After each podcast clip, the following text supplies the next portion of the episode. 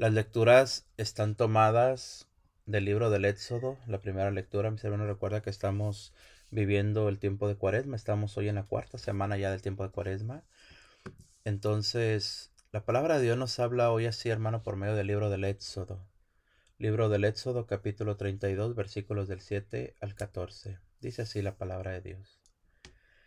En aquellos días, el Señor dijo a Moisés: Anda, baja de la montaña, que se ha pervertido tu pueblo, el que tú sacaste de Egipto. Pronto se han desviado del camino que yo les había enseñado.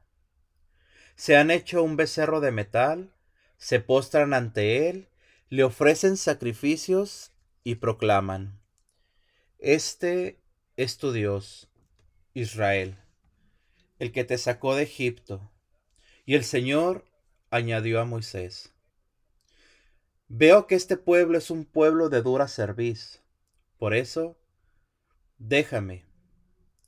Mi ira se va a encender contra ellos hasta consumirlos, y de ti haré un gran pueblo. Entonces Moisés suplicó al Señor, su Dios: ¿Por qué, Señor, se va a encender tu ira contra tu pueblo que tú sacaste de Egipto, con gran poder y mano robusta? ¿Por qué han de decir los egipcios? Con mala intención los sacó para hacerlos morir en las montañas y exterminarlos de la superficie de la tierra. Aleja el incendio de tu ira. Arrepiéntete de la amenaza contra tu pueblo. Acuérdate de tus siervos Abraham, Isaac e Israel, a quienes juraste por ti mismo. Multiplicaré vuestra descendencia como las estrellas del cielo, y toda esta tierra que he hablado se la daré a vuestra descendencia para que la posea por siempre. Entonces se arrepintió el Señor de la amenaza que había pronunciado contra su pueblo. Palabra de Dios. Hoy el Santo Evangelio, mis hermanos, está tomado del Evangelio de San Juan. Evangelio de San Juan, capítulo cinco, versículos del treinta y uno al cuarenta y siete. Nos habla así la palabra de Dios hoy en esta mañana, mis hermanos. En aquel tiempo, Jesús dijo a los judíos: Si yo doy testimonio de mí mismo, mi testimonio no es verdadero. Hay otro que da testimonio de mí, y sé que es verdadero el testimonio que da de mí. Vosotros enviasteis mensajeros a Juan, y él ha dado testimonio en favor de la verdad. No es que yo dependa del testimonio de un hombre. Si digo esto, es para que vosotros os salvéis. Juan era la lámpara que ardía y brillaba, y vosotros quisiste gozar un instante de su luz. Pero el testimonio que yo tengo es mayor que el de Juan. Las obras que el Padre me ha concedido llevar a cabo, esas obras que hago dan testimonio de mí, que el Padre me ha enviado. Y el Padre que me envió, él mismo ha dado testimonio de mí. Nunca habéis escuchado su voz, ni visto su rostro, y su palabra no habita en vosotros, porque al que él envió no le creéis. Estudiáis las Escrituras pensando encontrar en ellas vida eterna, pues ellas están dando testimonio de mí, y no queréis venir a mí para tener vida. No recibo gloria de los hombres. Además, os conozco y sé que el amor de Dios no está en vosotros. Yo he venido en nombre de mi Padre y no me recibisteis. Si otro viene en nombre propio, a ese sí lo recibiréis. ¿Cómo podréis creer vosotros que aceptáis gloria uno de otros y no buscáis la gloria que viene del único Dios? No penséis que yo os voy a acusar ante el Padre. Hay uno que os acusa, Moisés, en quien tenéis vuestra esperanza. Si creyerais a Moisés, me creerías a mí, porque de mí escribió él. Pero si no creéis en sus escritos, ¿cómo vas a creer en mis palabras? Hermanos, esta es palabra de Dios.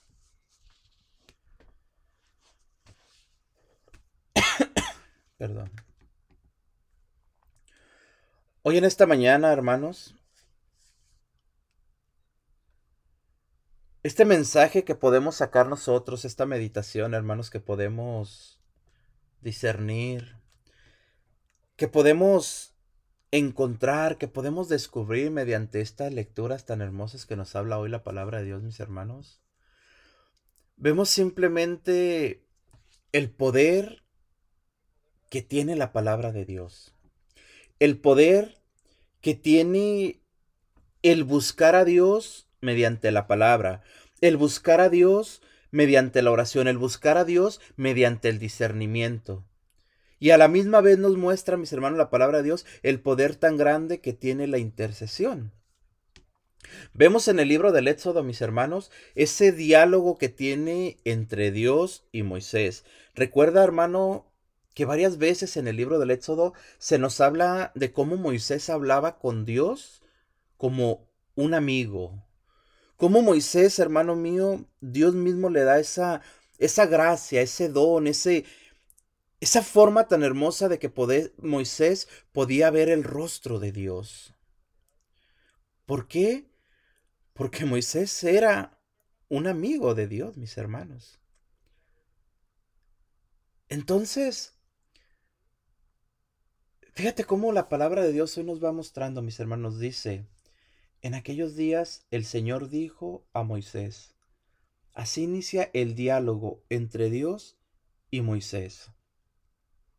Le dice el Señor a Moisés: anda, baja de la montaña, que se ha pervertido tu pueblo. Ojo con esto, mis hermanos. Dios le dice a Moisés, Dios envía a Moisés a bajar de la montaña. Moisés está en esa montaña, Moisés está en el Horeb, en oración. Moisés está en el Horeb en comunión con Dios. Moisés está hablando con Dios. Pero Dios le dice a Moisés: tienes que bajar de la montaña. Tienes que regresar allá abajo donde está el pueblo. ¿Por qué? Porque el pueblo se ha pervertido.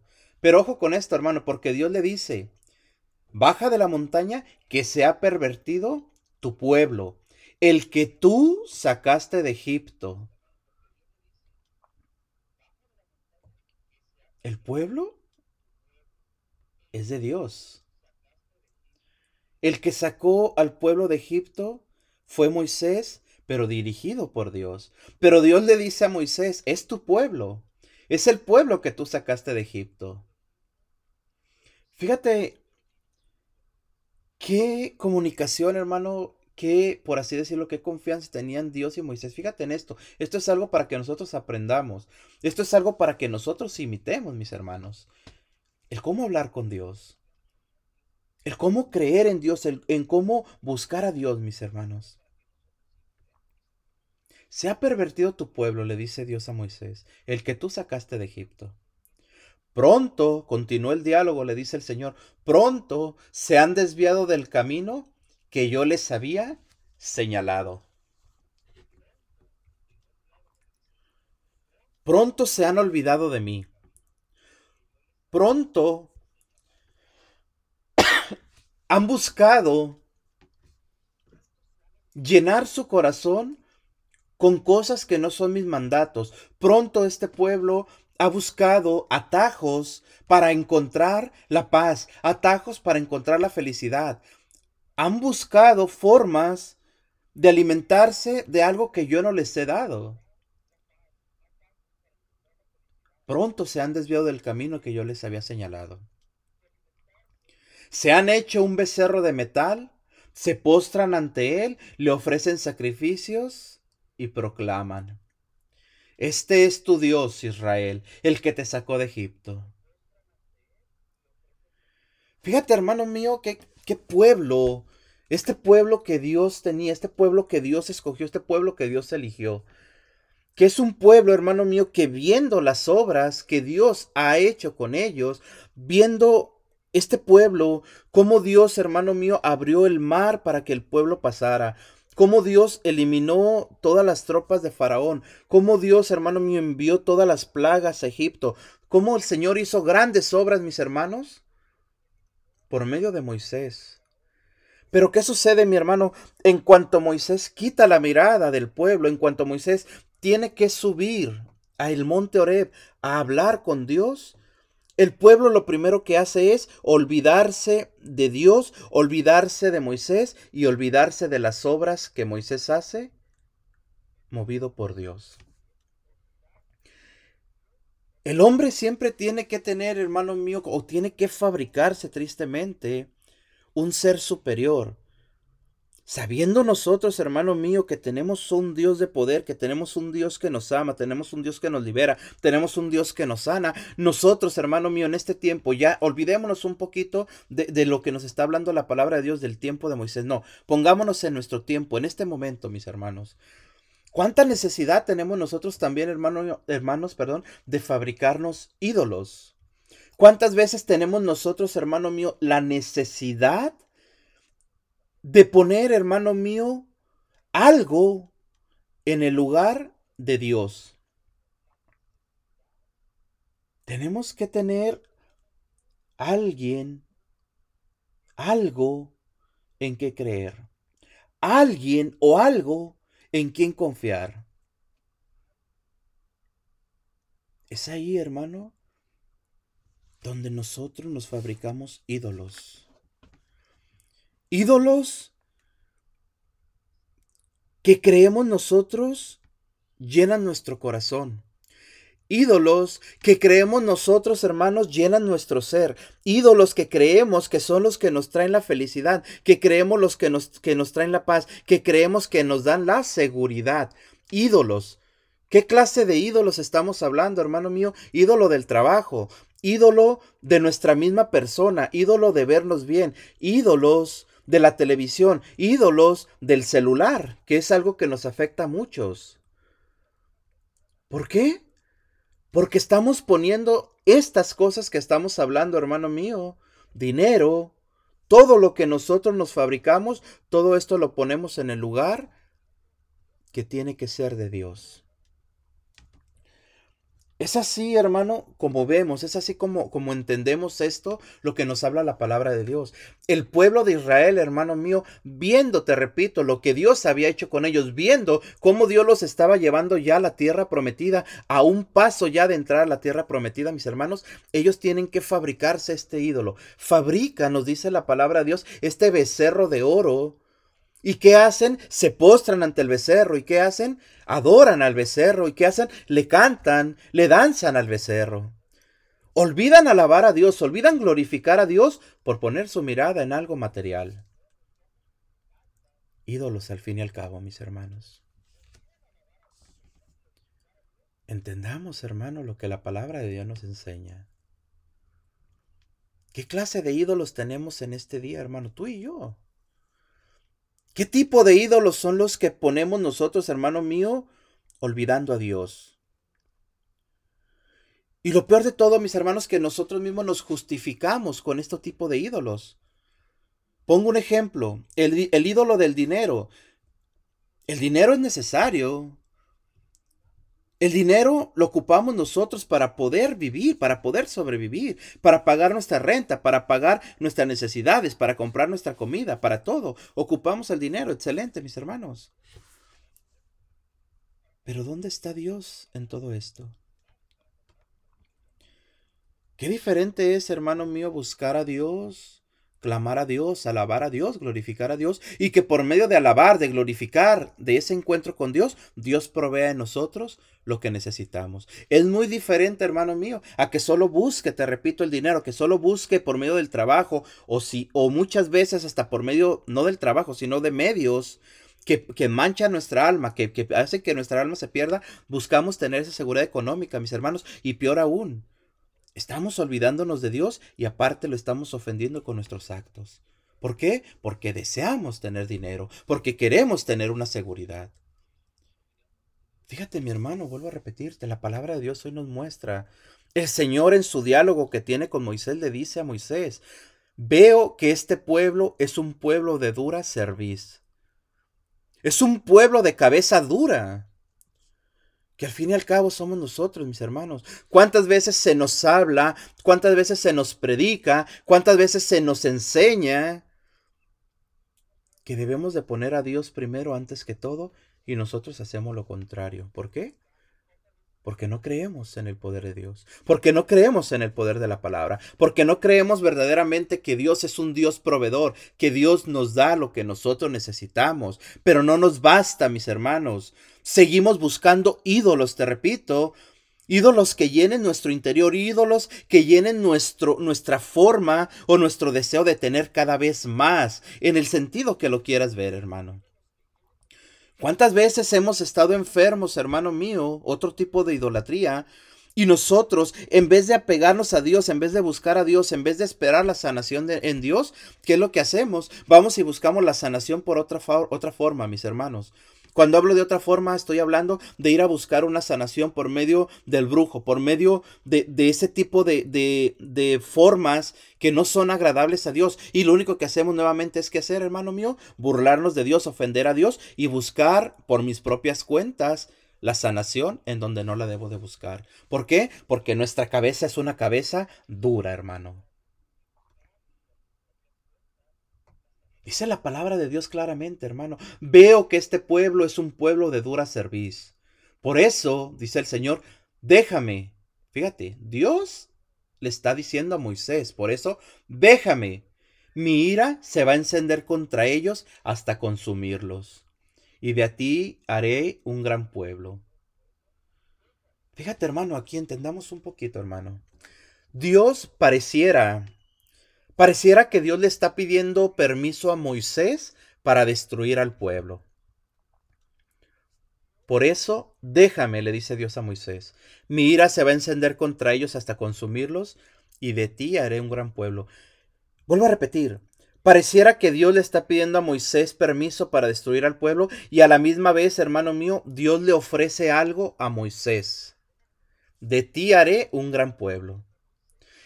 Imaginemos, hermano mío, o adentrémonos un poquito en Moisés. ¿Qué habrá en ese momento sentido Moisés? ¿Qué habrá pensado Moisés? Si el Señor destruye a este pueblo, el Señor hará de mí un gran pueblo, dice la palabra. Qué gran tentación para Moisés. Qué gran oportunidad tiene Moisés en ese momento, mis hermanos. De que Dios haga de su persona, de que Dios haga de Moisés un pueblo grande. El pueblo que Dios hará ya no será el pueblo de Abraham. No, ahora será el pueblo de Moisés. Fíjate, hermano, qué hermosa la palabra de Dios. Nos enseña primeramente cómo Dios le dice eso a Moisés. Tal vez esperando la reacción de Moisés. Tal vez viendo, hermano mío, ¿qué tipo de, de ídolos tenía Moisés en su corazón? ¿Qué tipo de idolatría tenía Moisés en su corazón?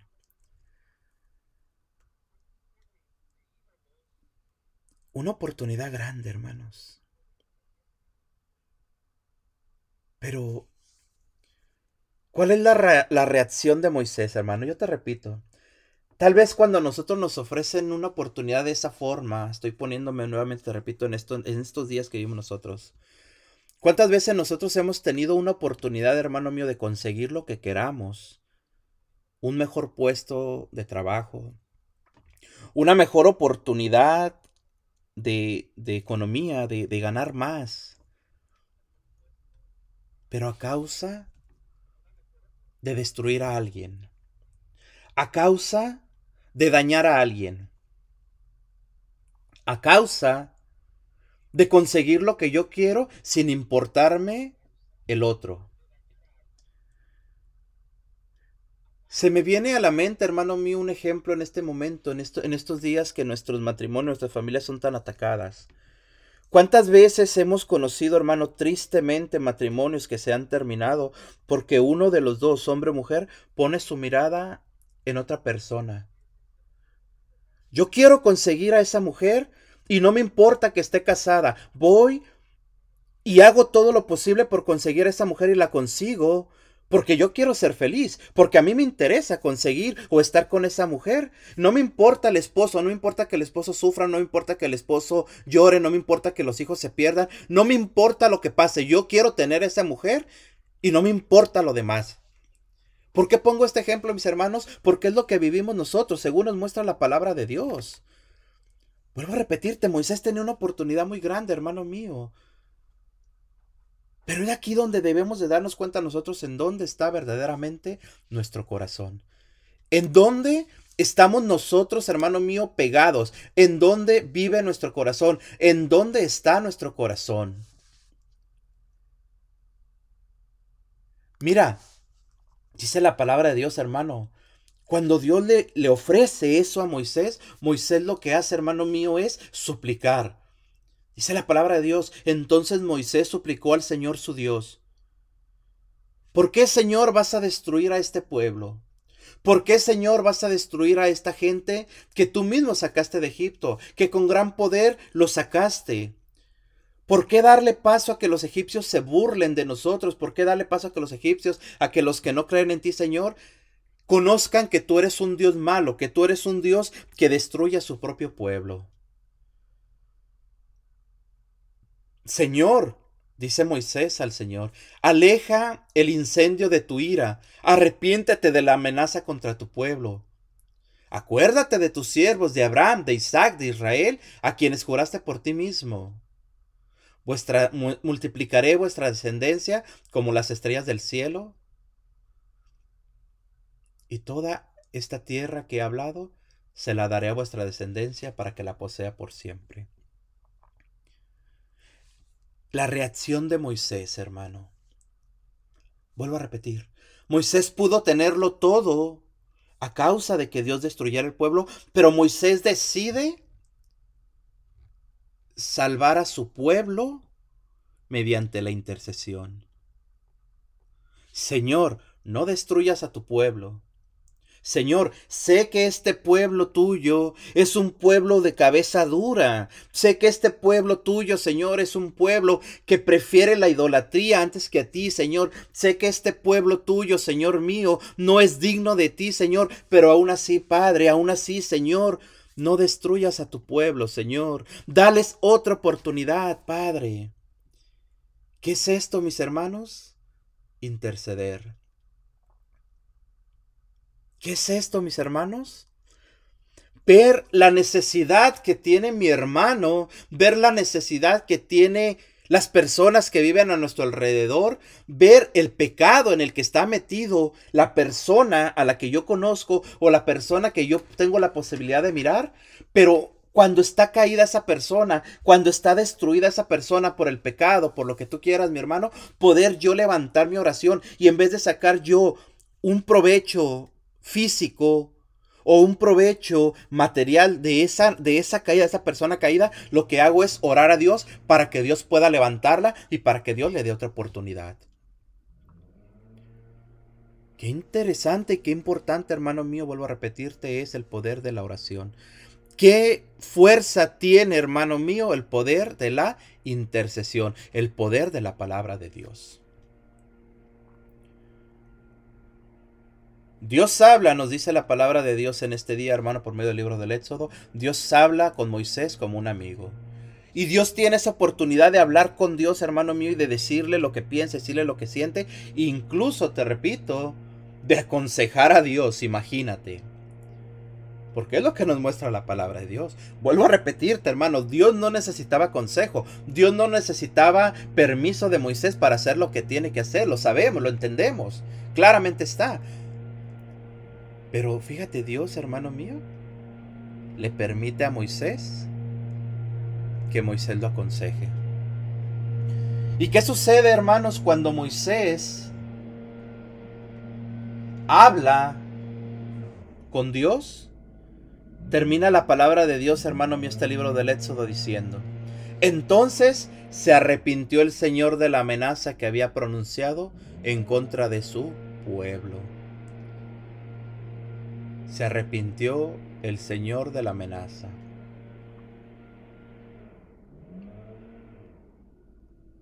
Si hay una debilidad que tiene Dios, hermanos, la única debilidad que tiene el Señor es tu oración.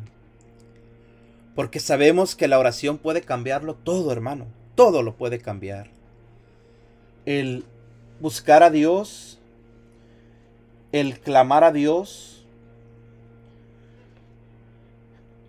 el llenarnos de Dios, es simple y sencillamente mover la mano de Dios.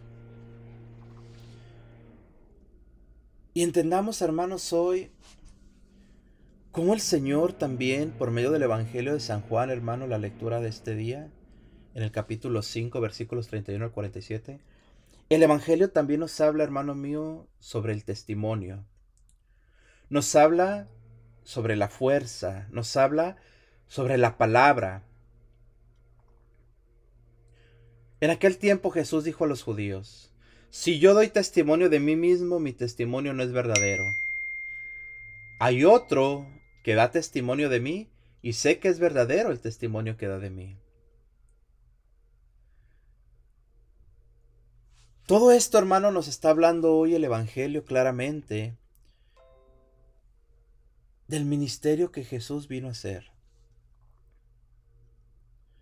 Juan era la lámpara que ardía y brillaba, y vosotros quisiste gozar un instante de su luz, dice la palabra de Dios.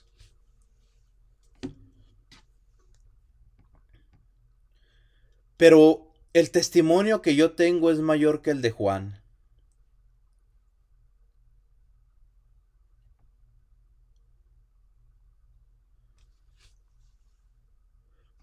Las obras que el Padre me ha concebido llevar en cabo, esas obras que hago dan testimonio de mí, que el Padre me ha enviado.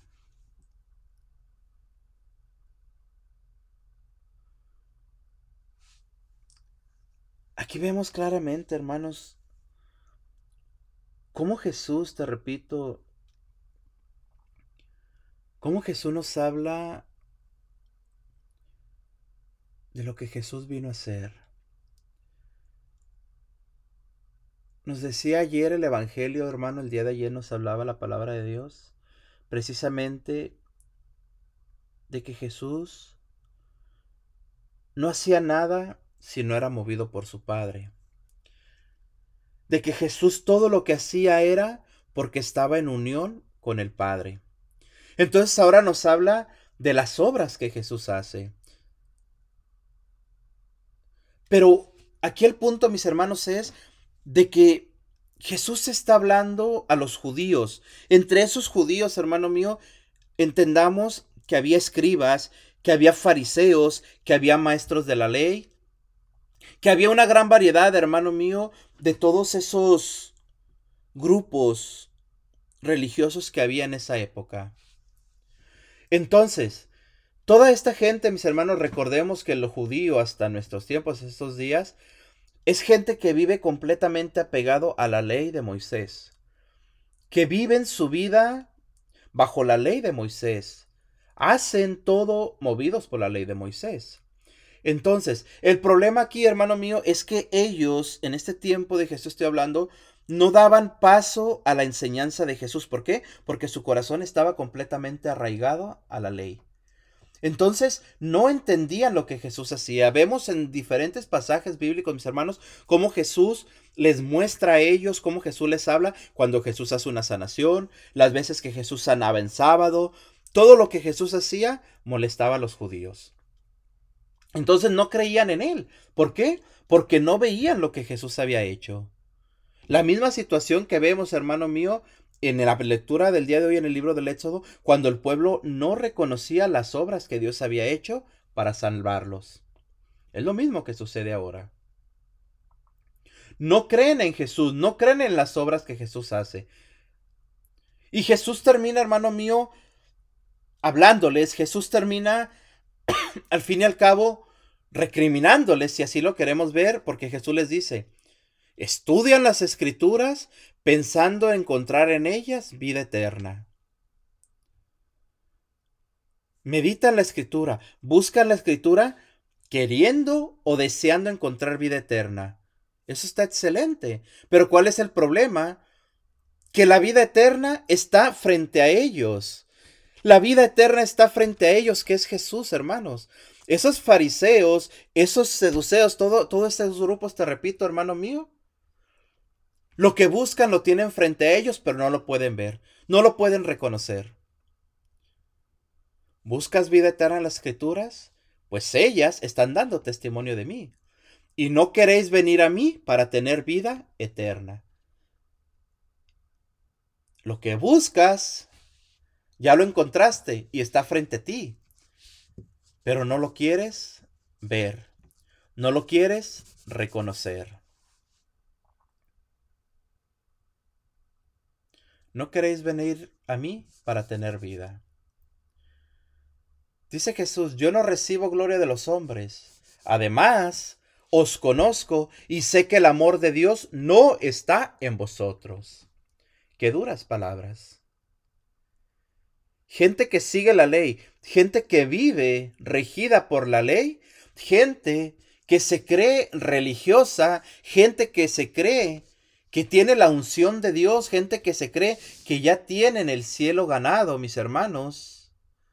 Pero el problema tan grande aquí, hermano mío, es de que no tienen a Dios en su corazón. Son palabras claras de Jesús. Os conozco y sé que el amor de Dios no está en vosotros.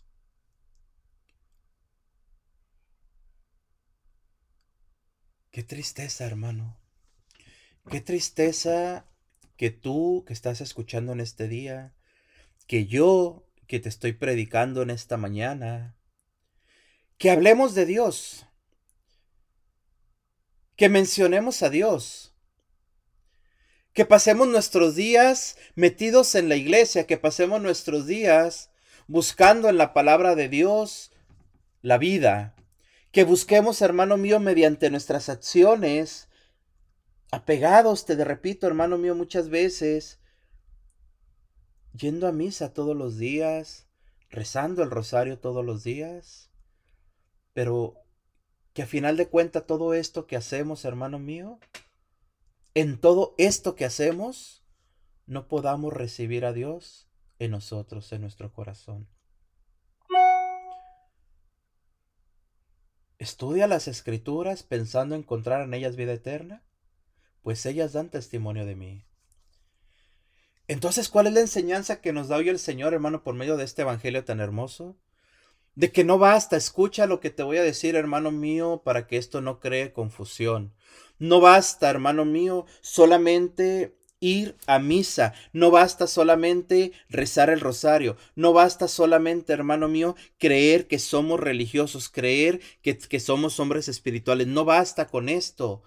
Porque al fin y al cabo, hermano mío, el ir a misa, el, el, el buscar en las Escrituras, el rezar el rosario, el único fin que tiene que tener todo esto, hermano mío, es encontrar a Dios y que Dios entre en nuestro corazón. Entonces, buscar a Dios en lo superficial, hermano mío, o buscar a Dios creyendo, creyendo que lo voy a encontrar solamente con asistir a misa, solamente con rezar el rosario, solamente con buscar las Escrituras, no basta. Tenemos que abrir el corazón para que el ir a misa, para que rezar el rosario, para que leer la Escritura traiga a Dios a mi corazón y sepa yo cambiar mi vida.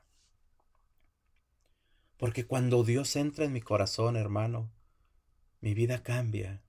Mi vida es otra. Mis acciones cambian. Mis palabras cambian. La forma de ver a mis hermanos cambia. La forma de ver la obra de Dios cambia. La forma de ver la naturaleza, la creación de Dios cambia. ¿Por qué? Porque Dios está dentro de mí. ¿Qué me basta a mí, hermano?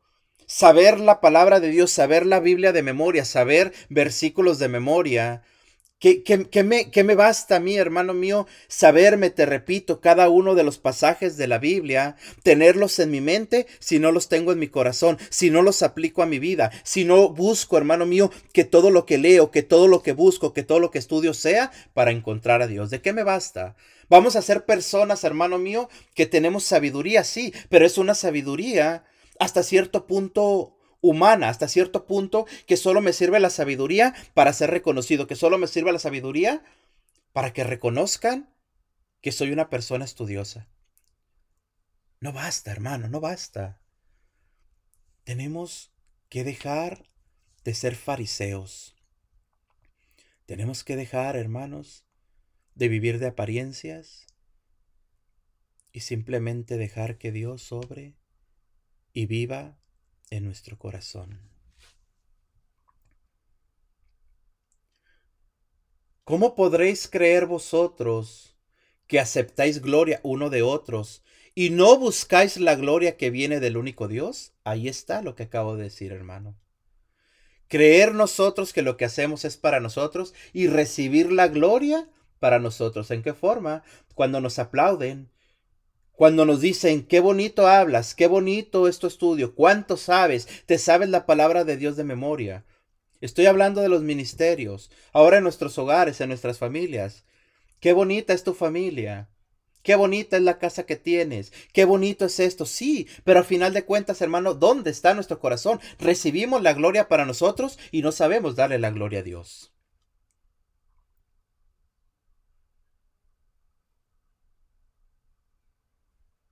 Si creyeras en Moisés, dice la palabra de Dios, me creerías a mí, porque de mí escribió él.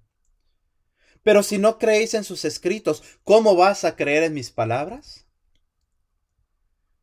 Jesús no vino, hermano mío, para abolir la ley. Jesús no vino para demeritar la ley. Jesús vino para darle plenitud a la ley de Moisés. Pero sabemos y entendamos, hermano, que la ley de Moisés está unida a la venida de Jesucristo.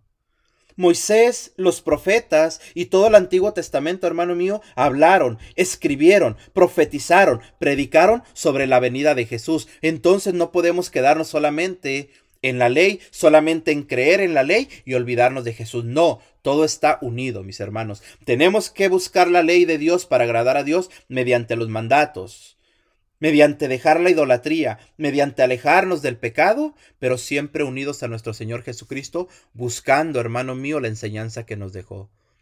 ¿Cuál es el principal mandamiento que nos dejó el Señor? Recordemos, amar a nuestro prójimo como a nosotros mismos. Y solo podemos amar a nuestro prójimo teniendo a Dios en nuestro propio corazón, mis hermanos. Teniendo a Dios en nuestro corazón. Qué interesante de verdad, mi hermano. Qué hermoso de verdad es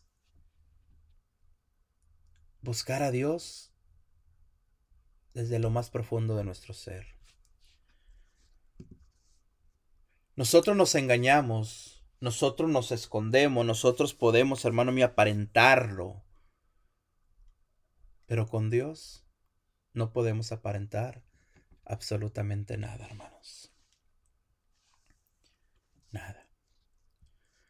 Así que hoy en esta mañana, mis hermanos, sellamos esta meditación, hermano, de la palabra de Dios. Sellamos esta hermosa reflexión, poniéndonos en la presencia de nuestro Señor Jesucristo, en el nombre del Padre, del Hijo y del Espíritu Santo. Amén. Muchísimas gracias, hermano.